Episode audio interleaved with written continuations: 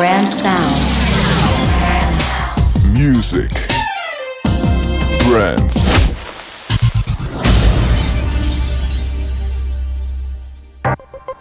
Hi, this is John Groves for Brand Sounds.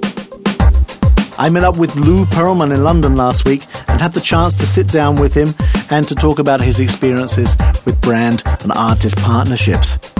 Now, for those of you who don't know who he is, shame on you. He's the manager of the Backstreet Boys and NSYNC, and he's responsible for these people selling zillions of records and having great sponsorship and brand partnership deals. We're also going to talk a little bit about Janet Jackson and Justin Timberlake in the problem they had with the so called Nipplegate affair and what happened with their sponsor, McDonald's. So let's kick off with the first question. Okay, Lou, you've been successful in arranging brand partnerships for the Backstreet Boys and NSYNC. What would you say is the main reason for this? Well, I think part of the success is the fact that uh, we pretty much think outside the box and we don't go with the normal uh, entertainment uh, theories. We've been trying to get all these brands and partnerships together from the get go. And Backstreet Boys always had branding. Same thing with NSYNC. That's how we got the notoriety so high. We go out there and travel with them a lot and do things with uh, different uh, uh, stylings. Like we had the Backstreet Boys were one of the first ones to wear Tommy Hilfiger, for example, mm-hmm. in their branding. So there's a lot of different things that happen. Now, it's obvious that being famous for an artist or a band is a prerequisite for making a good partnership with a brand. And you can do this by selling lots and lots of records or making sure you get good press and PR. But did you actually do anything special to make yourself or make your band attractive to that brand? You know, like investing a lot of money in things like videos? in our market, it wasn't about how much you spent on the video or the special effects. It was getting to see the boys and looking at their faces and seeing their how well built they are and how they carry themselves. So we try to concentrate on that. And we never spent a lot of money on the videos as much as we spent time and money on the hair and makeup to make sure they look really good. Yeah, okay. But do you see your cooperation with these brands uh, more like a sponsorship or do you see it like a partnership? It's a partnership, really, because when you have two companies, or uh, really you have here two brands, which is the artist, the record label, as well as you have a company that manufactures a product or service, and put them all together. They all have to work together as a team and a partnership. And you definitely want to get behind both. I think you have to identify if you're a company that's looking for a clean cut image, you want to get behind a boy band or an artist that's clean cut. And if you don't really care, you get behind whatever artist you want.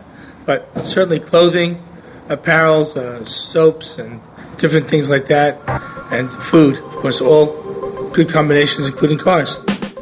So here's where I put my trusty DAT on pause because, as well as his telephone keep ringing, there were people running in and out, fire engines going backwards and forwards, and you couldn't hear a word. But anyway, I asked him about Nipplegate. For those of you who don't know, at the Super Bowl, Justin Timberlake and Janet Jackson did a kind of act where a bra fell off, and there were very mixed reactions to that. My question is if Justin Timberlake had any problems with his partnership with McDonald's after that.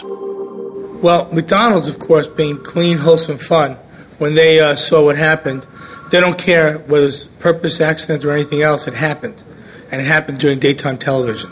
So they tried to do sweep it under the rug, and they did not go ahead with the big campaign they were going to do with Justin in the States. So internationally, Justin did do the campaign. Uh, a lot of it was pulled back because of that situation. Uh, Janet didn't have a campaign going at the time, so it really didn't affect her. But Justin did apologize publicly for what happened. So, in keeping this image of your artist, does it help you in any way being in Orlando, you know, the home of Disney? Yes, it certainly helps being in Orlando because our next door neighbor is Disney, and we try to stay tight with them as well. They're a great place to, to work with. Because uh, our, our whole thing is the partnership with the parents, the grandparents. We want them to be happy with us because they're the ones that have the dollars to go buy product.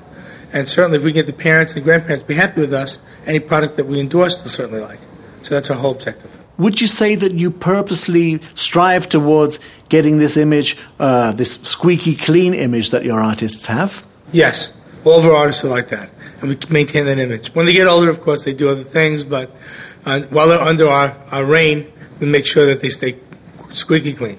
Okay, and do you have it in your contracts that your bands are not allowed to talk bad about the products or that they're not allowed to do certain things?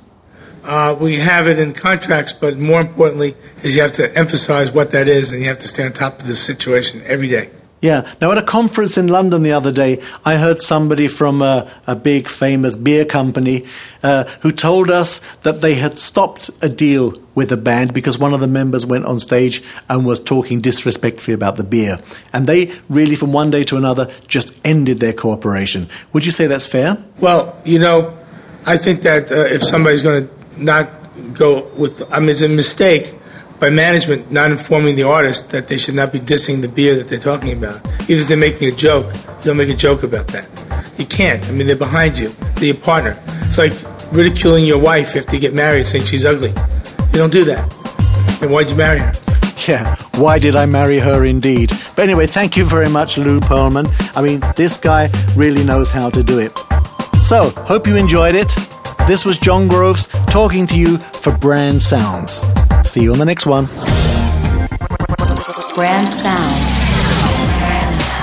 Thank you for downloading the Brand Sounds podcast. Visit us on brand-sounds.com.